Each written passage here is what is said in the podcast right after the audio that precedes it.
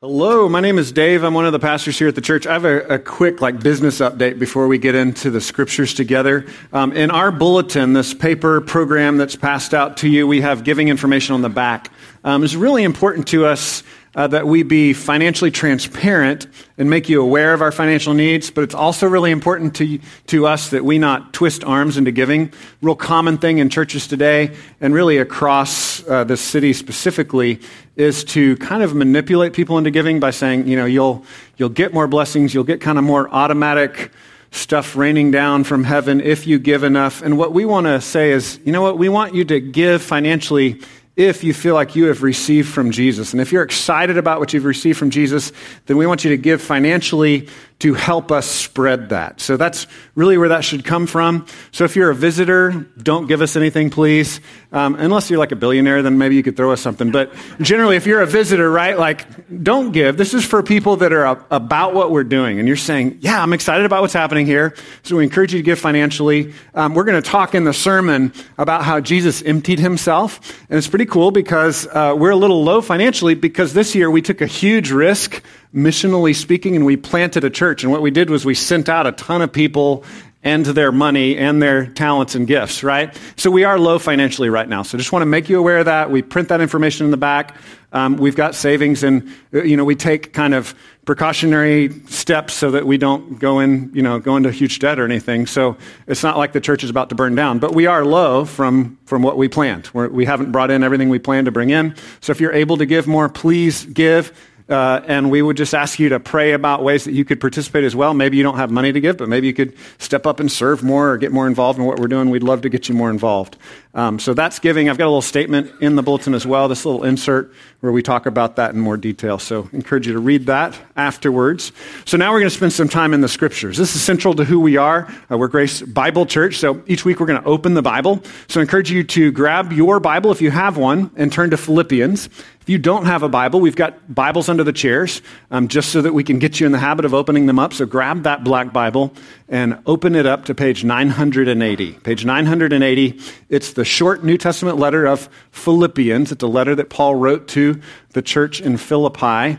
Um, and it's going to help us focus on love this week. As we practice uh, Advent, as we celebrate Christmas in Killeen, we look at different themes each week. Uh, the first week was hope, and we looked at the longing and the expectation that the Israelites had as they were waiting for their Savior to come.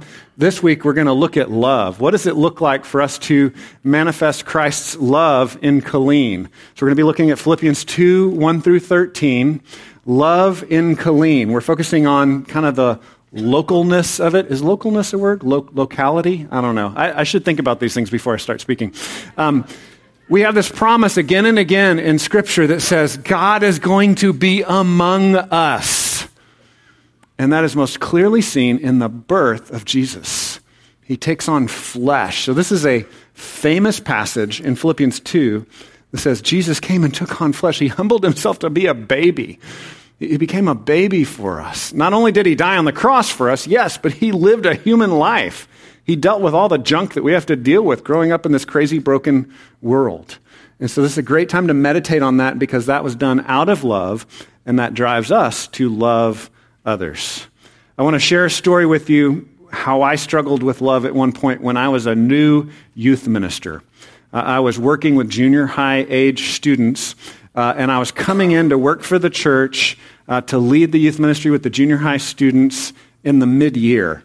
And so in the mid year, I came in and I was working primarily with the eighth graders, the oldest kids in the junior high program.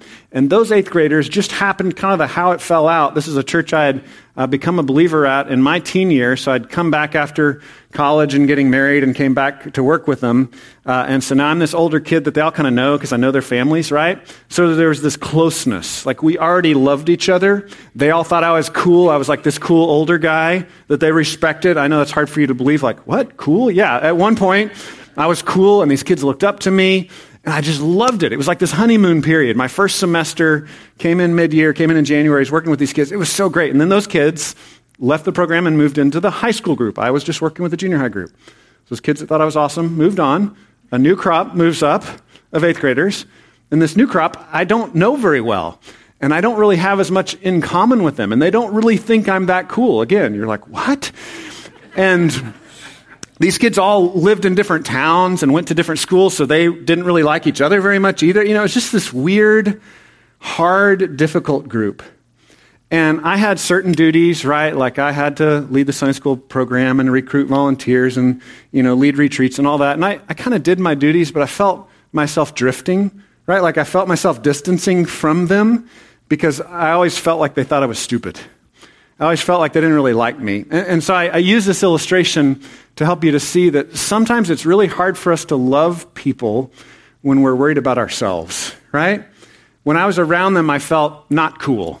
When I was around them, I felt stupid. When I was around them, I didn't feel strong and capable, and so that made me not want to be around them. but something happened uh, as God's grace would have it. I was, I was in the Word, I was growing in my faith in Jesus. I was already committed to ministry, committed to Christ, growing in Him, and I just was challenged by, you know what? Jesus loves me. God loves me. And Jesus came into my world when I didn't love Him. While we were still sinners, Christ died for us. That's what Romans tells us. That Jesus didn't wait for us to think he was awesome. We were rebels. We were rebels that were turned from God, and Jesus entered into our world while we were rebels, while we were turned away from him. And he came into our world to pursue us. That's, that's the Christmas story. That's the Christian story. That Jesus came pursuing us. And the more I meditated on that reality, the more I just became sure, you know what? Jesus came for me. So I should go for them. I should pursue them in love. I should, I should try to encourage them. I should try to befriend them. I should try to love these kids. And my affections didn't immediately change, but the more I became aware of Christ's affection for me, the more determined I became that I should serve them in love. The more determined I became that I should actually take steps to, to try to befriend them, even though I didn't feel like it. And this is really important because in our culture, we confuse the actions of love with the feelings of love. All the movies that we see, they're romantic, and they, they make it like love is something that you, you fall into, right? Like love is this weird cosmic connection that just accidentally happens to us. But in the Bible, love is a choice. In the Bible, love is something you do. And we pray that the affections and the feelings will follow, right? Like we want that to be fully human, we, we want to have affections that kind of go with our actions, but, but ultimately, love is something you do. Uh, we're, we're going to see a model of it in Philippians 2. I'm going to read this. A parallel is in John chapter 13. In John chapter 13, Jesus washes his disciples' feet. And it says, Jesus knew who he was. He knew who he uh, had come from, and he knew where he was going, right? He was sure of the love the Father had for him. So what did he do? He washed his disciples' feet. It doesn't say Jesus knew that the Father loved him, so what did he do? He had these ushy gushy feelings toward the disciples. He fell in love with them. Like, that's not what it says, right? It says he took action. And so we see this in this parallel in Philippians 2. So we'll read Philippians 2 together, verses 1 through 13. Lost my place here. Okay. That's what the ribbons are for. Help me cheat. Okay, Philippians chapter 2. So if there's any encouragement in Christ, any comfort from love, any participation in the Spirit, any affection and sympathy, complete my joy by being of the same mind, having the same love, being in full accord and of one mind. Do nothing from selfish ambition or conceit, but in humility count others more significant than yourselves. Let each of you look not only to his own interests, but also to the interests of others. Have this mind among yourselves, which is yours in Christ Jesus, who, though he was in the form of God, did not count equality with God a thing to be grasped, but he emptied himself by taking the form of a servant. Being born in the likeness of men, and being found in human form, he humbled himself by becoming obedient to the point of death, even death on a cross. Therefore, God has highly exalted him and bestowed on him the name that is above every name, so that at the name of Jesus every knee should bow in heaven and on earth and under the earth, and every tongue confess that Jesus Christ is Lord to the glory of God the Father. Therefore, my beloved, as you have always obeyed, so now, not only as in my presence, but much more in my absence, work out your salvation with fear and trembling, for it is God who works in you both to will and to work for his good pleasure. I hope you see that he started the section in chapter 2 with, if you've got any comfort from the love of Christ, then he ends it with, beloved, you're the loved ones, right? Now obey. He starts with love, he ends with love. He's saying, we love, as it says in 1 John 4.19, because he first loved us. And love is not a feeling, love is an action. We pray for feelings, affection is great, we want that, but we take action because Jesus took action towards us. Let me pray for us and, and ask for God's help because this is a this is a universal problem, right? Humans are uniquely broken in this area. It's hard for us to love others. We want to just love ourselves. So let me pray that the Holy Spirit would help us and teach us. God, we pray for your help. We pray for your grace.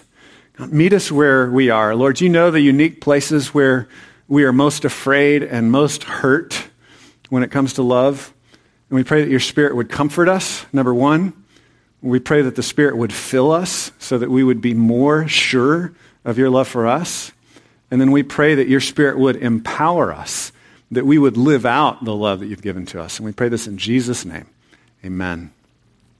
So, as we look at Philippians 2 and we think through this kind of Christmas theme, this Advent theme of love, what I want us to be doing is kind of looking at the model that is laid out in Philippians 2, and then I'm going to make reference to the Christmas story and say there are a lot of elements of the Christmas story from like Matthew 2 and Luke chapter 2, the beginning birth narratives of the birth of Christ, that will remind us or illustrate some of these things that we see lived out in Christ's life. Uh, so, starting out in the first section, we're going to see that love unifies people. Love unifies. And then the second thing we're going to see is that love empties. Love empties. That's a giving up of yourself, like we see in Christ's life. And then finally, love shocks. It, it, shocks. It's kind of startling. It, it makes a big change. It sends out shock waves. Love shocks. So, love unifies, love empties, and love shocks. First of all, we want to look at this idea that love unifies in the first few verses.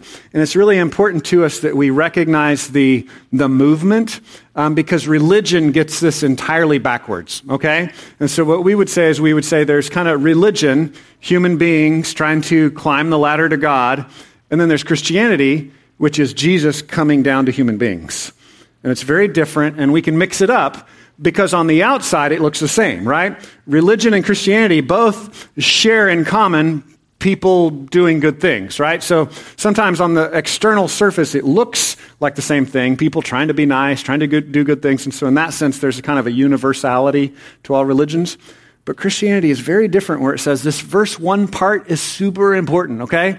It's going to be an if then condition. Look at this in verse 1. He says, So if there, so if there is any encouragement in Christ, any comfort from love, any participation in the Spirit, any affection and sympathy, then complete my joy by being of the same mind. So he's saying, if you're comforted at all by Jesus dying for you, loving you, forgiving you of your sins, then do this thing, right? And so it's really important. We see this pattern again and again. The entire book of Ephesians, the entire structure of that letter to the Ephesian church is structured around this. Chapter 1, 2, and 3 of Ephesians is God loves you, God loves you, God loves you, God loves you. And then chapter 4, 5, and 6 is okay, now love each other. Like work it out, okay? And that's what he's saying here. Man, if there's any comfort from God loving you, get along with each other. Now, it's helpful to understand the context of the Philippian church. Philippi was a Roman colony. Um, and so, what this means is there were a lot of retired military officers that lived there. So, in a lot of ways, it's maybe similar to Killeen, Texas, right? So, Philippi is this colony with a lot of strong, independent people. They're smart, they're hardworking, and so Paul comes in in this letter to Philippi and he's like, Man, way to go. Thanks for partnering with me in the gospel. Thanks for being strong and tough and hardworking. But hey, you know what? We could work a little bit on the humility and love thing, okay? And so that theme is kind of woven throughout of like, you're doing great things, you're conscientious, but, but do you understand humility? Do you understand joy? Do you understand love? And that's what he's pressing into here. Often, when we're strong, independent people, it makes it hard for us to get along with others, right? Because we're right and they're wrong, right? Like, so just, how can you get along with people when they're stupid and wrong? It's just hard to do. Paul is saying here, but you know what? You were stupid and wrong, and Jesus loved you. So that's going to help you work that out in your social situations with other people. That's going to help you to be patient and humble and loving and be unified with them. So, again, verse 1 so if there's any encouragement in Christ, any comfort from love, any participation in the Spirit, any affection and sympathy, complete my joy by being of the same mind, having the same love, being in full accord and of one mind. So he's like, okay, if Jesus has loved you and you're feeling that, then love each other.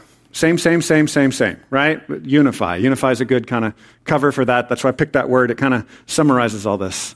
You're getting along with other people. You're loving them the way that Christ loved you. This is a pattern he's explaining here. And then he's going to go a little deeper. He's like, all right, this is what it's going to look like. This is where it's going to challenge you. This is where it's going to sting. Verse 3 do nothing from rivalry or conceit. Rivalry is like when you're like pushing the other person out of the way so you can be first. Right? So like if you're running a race, great. But otherwise, don't push people out of the even in a race, I guess you're not supposed to push people out of the way, right? I guess I'm just saying like run as fast as you can when you're running a race, but there's this thing we do socially where we want to prove other people wrong to establish our own position. And there's this ancient King James word, vainglory. It's like this idea of, of like you're, you're glorying in your emptiness. It's like the idea of like puffed upness. You, you don't really have a security, and so you try to build a security for yourself by pushing other people down. That's what Paul is attacking here. You don't establish yourself by like nudging out the people next to you. You establish yourself by receiving the grace that God has for you in Christ when you've really received that, when you've really been comforted by his love, when you really recognize that he forgave you, that while we were yet sinners, Christ died for us, then that frees you up to say, oh, now when I interact with other people, I don't have to push them out of the way. I can actually lift them up. I can act out what Jesus did when he washed his disciples' feet. I can know who I am and serve others. So he says, don't do anything out of rivalry or conceit but he goes on and says, But in humility, count others more significant than yourselves. In humility, count others more significant than yourselves. Both uh, C.S. Lewis and Tim Keller have written a lot on this subject, but one of the ways to think about humility is not that you think less of yourself, but you think about yourself less, right? That's one way to think about it. It's not like, I'm stupid, I'm bad. That's not really Christian humility. Christian humility is, I'm not even worried about me anymore, right? I know I'm loved and I'm focused on the other person. And so that's the direction he's taking us in here.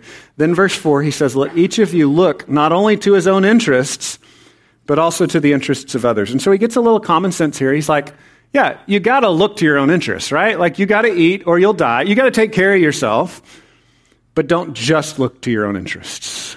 Look to others. Look out. Look around you. Say, Jesus took care of me, so I'm going to take care of other people. And there's common sense allowances in Christianity for living your own life, doing your own thing, eating, drinking. You know, you live your life, but you're always looking out to how can I serve and love others around me? So look not only to your own interests, but also to the interests of others. As we live this out, it, it then reflects a supernatural unity which makes the love of Jesus more clear to other people. It has a multiplying effect. As we are unified, uh, Jesus goes into details about this in John chapter 17. In John chapter 17, before he goes to the cross, he's praying. He's kind of preaching to his disciples, their kind of final moments with him, and he's praying to the Father and letting them listen into his prayers. Um, preachers have a bad habit of doing that, right? We preach while we're praying. So there's this kind of interesting mix there of what's going on in John 17. And he's praying to the Father that the Father would make them unified. And then he explains, it's a long section, he explains that as his people are unified, and we're more about him than about us, then more people will see the love of God. There's like this supernatural ripple effect, right? So, so already our, our congregation and, and the worldwide church, but let's just talk about our congregation, is a unified group of people who come from different socioeconomic classes. We come from different races. We come from different backgrounds. We come from different traditions. Some of you grew up in really strict Christian traditions.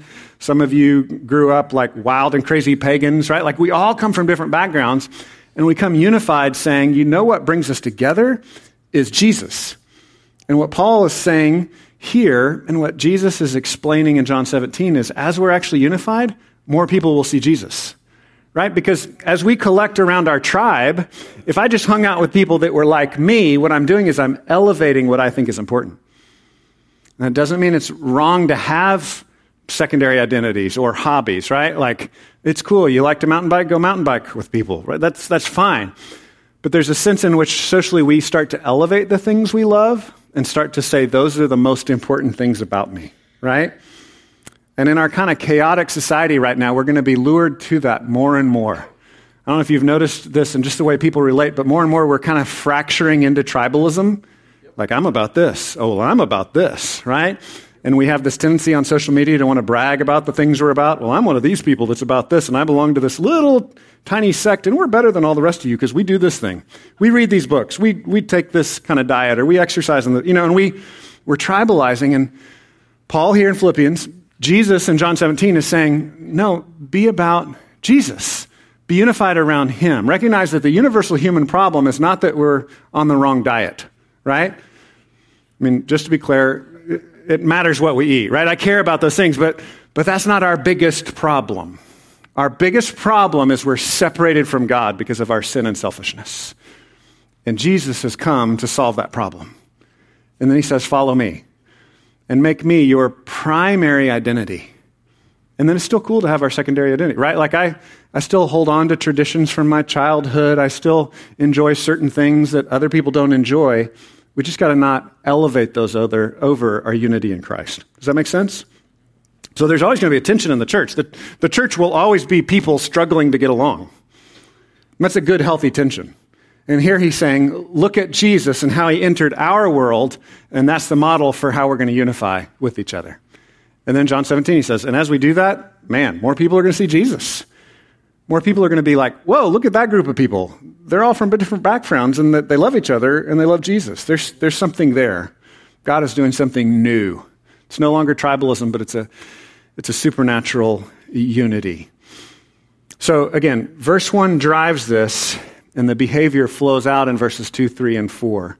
Um, a great example of this is how the book of Luke really traces this, of all the Gospels, traces how God cares for the lowly and the outsider. It's a major theme in the book of Luke. So the Christmas stories in the book of Luke kind of show us this.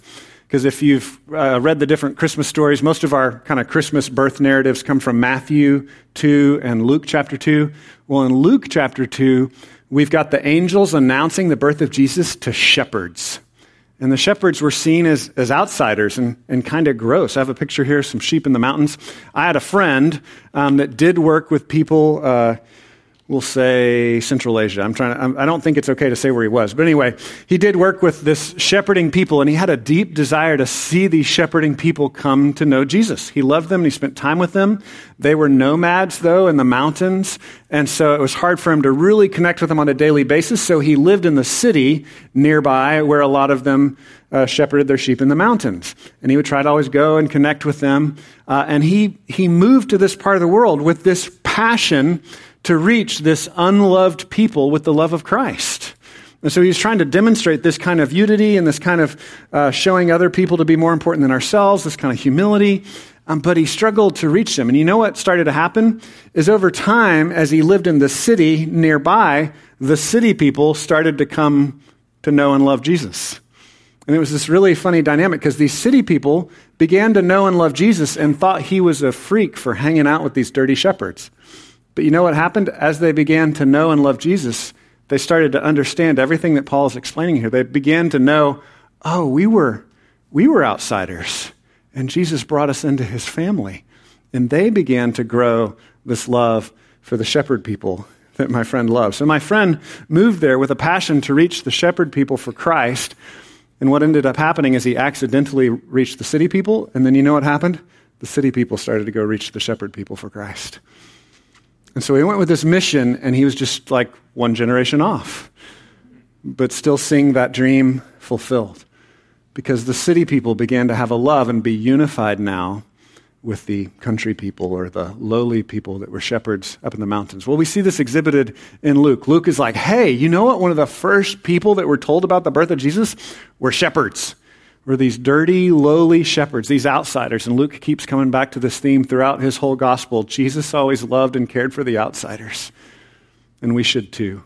We should be unified. And so, again, we have to ask ourselves what are the ways in which we want to be proud, like the Philippians, and say, I'm right, you're wrong? And what are areas in our life where we have to say, you know what, maybe I need to set aside my preference on this issue and come one step closer to serve another person in love? How could I practically serve them and love them? Again, a great model is, is looking to John 13, where Jesus washes the disciples' feet. It's not, Jesus knew who he was, so then he had ushy gushy feelings toward the disciples. It's Jesus knew who he was, so then he reached out and he served them. What are practical steps you could take to serve someone around you who you may not feel those warm feelings towards, but you could do something? You could take a next step to serve them and demonstrate love for them. Okay, next point love empties. Love empties, and this is a technical section. Um, the word empty in Greek is kenosis, and so I just throw that out there for those of you that want to do further study. It's a kind of difficult concept theologically. So, as Christians, historically, we would say that God is, uh, or that Jesus is fully God and fully man, 100% God, 100% man. And so we're kind of getting into some of the nitty gritty here of how this plays out. And what we want to do is we want to say man, this can blow our mind, and just admit that. Like, not kind of pretend like, oh, we're Christians, so we just kind of understand all this stuff. It's, it's hard to understand, right? Um, but Christmas is a sweet and wonderful time where we can meditate on some of the specifics, like Jesus was born as a human baby. And that's mind blowing. Well, let's meditate on that and see if we can learn some things from it. So, here in Philippians 2, verse 5, we'll pick up this theme of love empties. Verse 5 Have this mind among yourselves, which is yours in Christ Jesus, who, though he was in the form of God, did not count equality with God a thing to be grasped. So, what does that mean? Uh, grasped, just want to kind of undercut one of the common ways we think of grasped is like understanding. I don't think it, he means it in that sense. He means it physically, like snatching, okay? Uh, ancient translations like King James would say robbery, because this word in Greek has this connotation of snatching something. And so what it's saying is Jesus didn't see his full divinity, his equality with God, his hanging out in heaven from eternity past, Father, Son, and Holy Spirit, perfect unity, perfect divinity. He didn't see that as something to be snatched, right? Held onto. Think of the character Gollum in Lord of the Rings. Anyone seen Lord of the Rings? Okay, the nerds in the audience? Okay. Uh, and Gollum is this he's this character that like loves this magical ring and he can't let go of it and you just see it contorting him and twisting him and he's like he calls it his precious and it's really weird and creepy um, that's a good image of grasping right so jesus was fully god but he didn't like hang on to that godness there was an openness he had to sacrifice himself and part of the sacrifice was not just the, the very obvious sacrifice of dying on a cross for our sins. That's central, important. We talk about that all the time. But there's also the sacrifice of living a human life. So that Hebrews 4:15 can say we have a high priest that's, that's not unable to sympathize with us. He can sympathize us with us because he's been tempted in every way, yet without sin. He knows what it's like to live like you and me and to stumble and uh, scrape your knee and be hurt and be abused. And he knows what that is like. And so this is part of him emptying himself. He gets in the specifics here. He didn't see it as something to be grasped or snatched onto, verse 7, but made himself nothing, taking the form of a servant.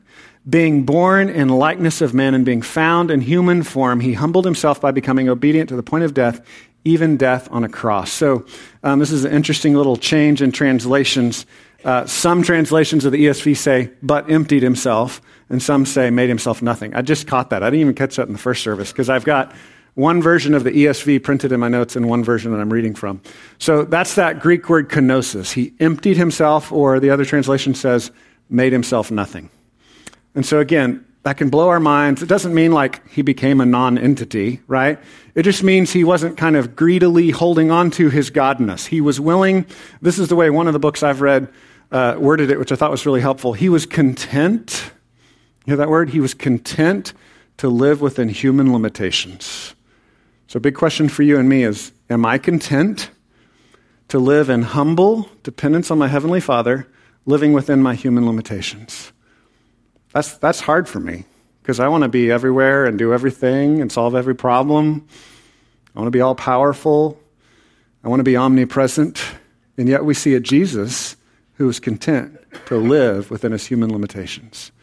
And so we want to apprentice ourselves to him and look at how he lived in this way. So, verse 8 unpacks this a little more. And being found in human form, he humbled himself by becoming obedient to the point of death, even death on a cross. So, two pieces here that we want to point out. Um, not only was part of his humbling and his emptying dying on a cross for our sins, but it was also living a human life. And that's really important. And Protestants historically have said both of these things are really important to our salvation. Not only did he become a sacrifice for us, right? Because of my sin, I'm separated from God, and I deserve spiritual death, but Jesus took that on himself. That's the, the story of the cross. The cross is central to our understanding. The cross is where Jesus died and vicariously took our place. But there's this whole other thing that's really amazing that Jesus lived for us. Jesus was the full, perfect human that we were supposed to be. So Romans 5 uh, references this. There was the first Adam, our first tribal chief, and we lived in that tribe, and it just brought us death, right? We just keep re- replaying the sins of Adam. We keep saying, Yeah, I'd rather have your stuff, God, but I don't want you. We keep replaying that sin in the garden. But then we have this, this opportunity by faith to be connected to a new tribal chief, and that is Jesus. And he's the perfect Adam, he's the perfect human, he's, he's what we are supposed to be. He perfectly loved God, he perfectly loved other people, he always made the right decision. He stopped and had empathy with people that we would not have had empathy for. And he challenged people that we would have been scared to challenge. And he lives out that perfect, balanced humanity. And so, not only by faith are your sins forgiven because Jesus dies on the cross for your sins, but also by faith, the perfect humanity of Christ is transferred to our account. If, if you trust in Jesus, God sees you in Christ. He sees you as this perfect son or daughter. He delights in you, He loves you, He's pleased with you. And that's mind boggling. He was obedient. He lived. He served. He loved the way we're supposed to. So if you trust God, He sees you through that lens. He sees you hidden in Christ. And so we see a big part of this is not just that He was willing to die for us, but He was willing to live for us. He was willing to take on human limitations. And one of them that's a really fun one to meditate on at Christmas time is Jesus became a baby, right? Isn't that mind blowing? Jesus, I see some babies here. Babies are tiny. Babies need a lot of help. Babies live in utter dependence on mom and dad and other human beings. This one little idea that's really interesting is in Luke chapter 2, it says they wrapped him in swaddling clothing. Do you know what that means? Or swaddling cloths? When a baby's first born, how many of you have had a baby? Okay, a bunch of people have had a baby. For those of you that haven't had a baby, you might have seen this. When a baby's first born, they wrap them up really tight in the blankets. Have y'all ever noticed that? And why is that? Why would you do that to a baby? Well, that baby's been like packed in for nine months, right? And so he's born out into the air and the light and he's freaking out and you got to wrap him up, give him a little security, right? Jesus was swaddled. Like, let that blow your mind for a minute. I grabbed a picture here. There's this newfangled swaddling thing. I don't know if I believe in this. It's like a zip bag you put a baby in. I don't know about that. I don't really get that one. We would wrap them up in a blanket. It was like a stretchy blanket. It was like a burrito, and you just tight, tight, and then tuck it in the top, right? And that baby felt secure. Yeah, that's what you do. So I don't know. I don't know if I can endorse the zipper bag, but a newborn baby's got to be wrapped up tight because he's just he's just left this world of perfect protected security, and now he's in this world of utter chaos and the baby's got to be cared for and loved and cuddled. And Jesus went through that, right? And there's so many other places our mind can go that sometimes are not helpful, right? But let's just think of ways that we can live this out. So Jesus emptied himself. I, I think a real practical model is, is, John 13, where it says he knew who he was. He had confidence in, in being loved by the Father. So what did he do? he very practically served the people around him. He washed their feet. He did the, the lowliest of jobs. If you're full of the love that God has for you, you have no problem doing a lowly job, right? Because you don't get your identity from the job. You don't get your identity from how you serve people. When you empty yourself of your preferences, when you defer to how other people want to do things, that's okay. You have freedom to do that because you're not receiving your identity from conforming or serving or deferring or helping them. You maintain your identity as a beloved child of God. And so when we get that straight, that enables us to empty ourselves of our priorities, our secondary identities, right? And so the New Testament has a lot to say about this that there are these primary things, right? Like obey God, do what's right, follow his pattern of morality, obey the Ten Commandments, know that Jesus is the only way to heaven. They're like central things that we should fight about because they're important. And then there are all these other things that are not that big of a deal. And we can just say, I'm going to defer. I'm going to serve you in love.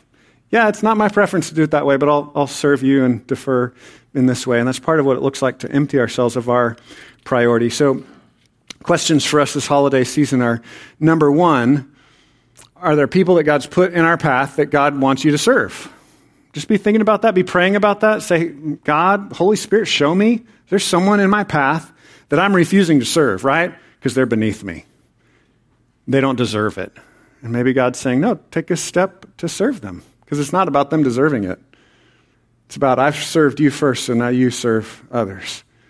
And again, we've got, we've got to be careful because some of us, our, our minds go like, oh, so I've got to serve everybody all the time. I never have a priority. I never get anything done, right? Remember what he said before. He said, look not only to your own interests, it's okay to look to your interests, that's fine, but also look to the interests of others. So ask yourself, who are the people around me that I'm to empty myself of my priorities, my prerogatives, my preferences.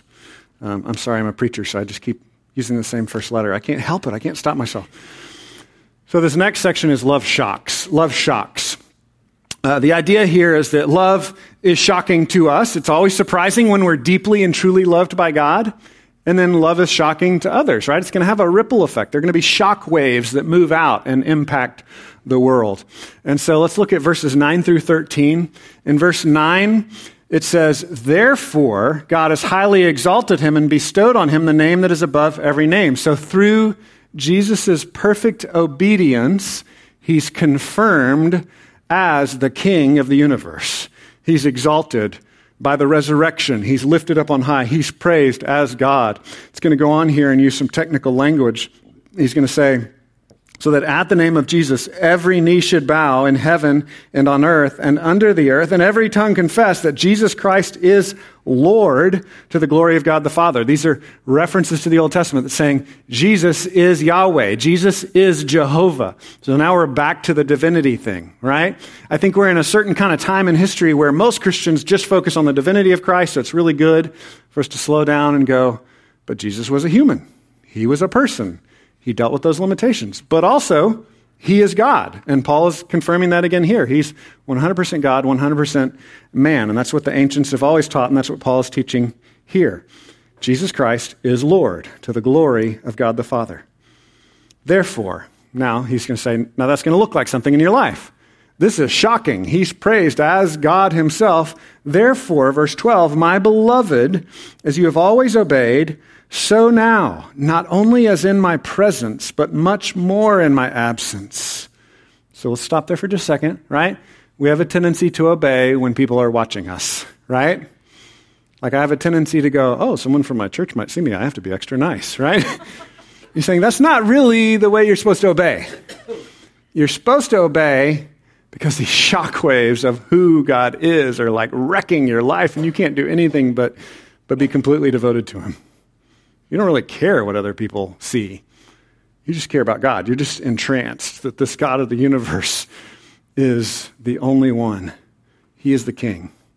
And that overwhelms us. So he says, Not just in my presence, but much more in my absence, work out your salvation with fear and trembling.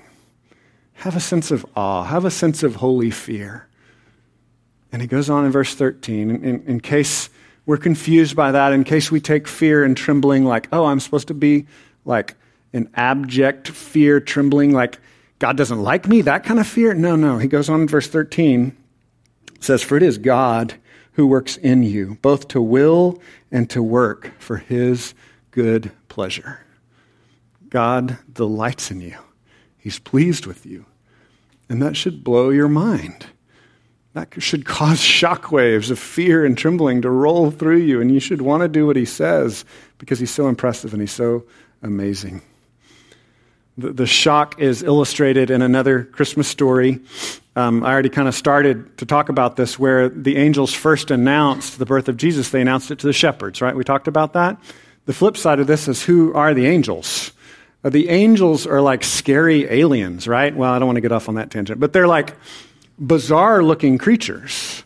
Throughout Scripture, sometimes angels appear as humans, but often they're like these really bizarre creatures, like these flaming things with wings that cover their face and their bodies that they fly with and cover their feet. And they're described in a lot of different ways in different places. I found an artist's rendering of the angels in Ezekiel. Anybody read the, the book of Ezekiel? Yeah, it's scary, right? That, that book will, will mess you up. And it gives this, this vision of these angels, and they've got like eyes on their wings, and they've got monster heads, you know, and there's like these glowing wheels. It's crazy, right? And so that makes sense. In other places, they're called uh, flames of fire. It's two Hebrew words. There's cherubim and seraphim. And we think cherubim means like little fat cupids, right? That's not really what it means. I don't know where the Renaissance went with that, but but this is a cherubim, right? Glowing monster face thing with wings. That's a cherubim. Seraphim literally means like flaming fire, flaming serpent. Like we've kind of got some dragon uh, orientation there as well. So they're like these terrifying creatures that guard the throne of God and praise Him all the time and communicate with humans. And so that's who announced uh, the birth of Jesus to the shepherds. They were praising God in heaven. It was just like they were terrified. Every time an angel shows up, what does it say about the people that talk to the angel? It's usually like they faint or they're terrified, and the angel's like, It's okay, it's okay, stop freaking out, right? Like, I've got good news for you. And so we see the shocking reality of God is just overwhelming. God blows our mind. And as our mind is properly blown by God, right, as we are properly shocked by his love for us, as we get a, a true vision of the exalted Christ, that's going to then send shockwaves of obedience through our life. We're going to actually want to do what he says, right? Nowhere in this passage does it say, go do what God says and then maybe he'll love you. That's what religion says. Religion says, do the right thing and maybe if you're lucky, God will bless you. Here it says, be overwhelmed by God. Be amazed at his love for you. Be shocked. Be freaked out that the holy God of the universe would, would come into your presence. And because of that, now go obey. Now follow him. Because now, now you trust him. He's changed your heart, he's changed your mind, he's blown up everything that you knew before. One of my favorite illustrations of this is in Isaiah chapter 6. Isaiah gets a vision of Yahweh. He gets a vision of the Lord. And what does he do when he sees God? He just melts. He says, I am undone. Woe is me. I'm a man of unclean lips, and I'm a part of a people of unclean. He's like, I'm a sinner. A proper response to a vision of God's perfect holiness, the exalted kingship of Jesus, is I am undeserving. But the, the immediate next step is, but I bring you good news, right? The gospel is God has made the way to you. So, one of my favorite visions of this in John Lynch's book, The Cure, is that we often think about, I'm here, my sin's there, and if I can just work through my sin, then I can get to God and everything will be cool. But the gospel says, I'm here, my sin is there, and Jesus has worked through my sin, and he's with me now. And he's like, All right, we'll work, we'll work on this together. I love you. I proved that by living a human life and loving others in a way you never could, and dying on a cross to be the perfect sacrifice for your sins. So again, we, we love not as an expression of romantic feelings towards the people around us, but we love because we were first loved by God. And so we're called to take steps of service again. John 13 is a great place to look to see what this looks like. Jesus says, I'm loved by the Father, so I'm going to serve those around me. And we should say the same thing. I'm, I'm loved by God. And that doesn't necessarily give me warm feelings towards all of you. But I'm going to try to serve you in love. I'm going to try to serve the next person that God puts in line and says, hey, Pay attention. The, the more we apprentice ourselves to Jesus, the more we follow him, the more we'll see him living this out. So that he's not just the power for us to obey, but he's also a model. And we can look at him and say, this is what it looks like to be fully human. This is what it means to love others as God first loved us. Let me pray for us. God, we thank you that at Christmas time we can slow down and just be amazed that you were one of us, that you know what it's like. God, we often think you cheated but we see that you were content to live as a human Jesus. You were content to live in perfect dependence on your Heavenly Father. Not only are you the power for our obedience, but, but you're the model of what it looks like to love and to walk with God by faith. Help us to celebrate that love you have for us and then help us to love others. We pray in Jesus' name. Amen.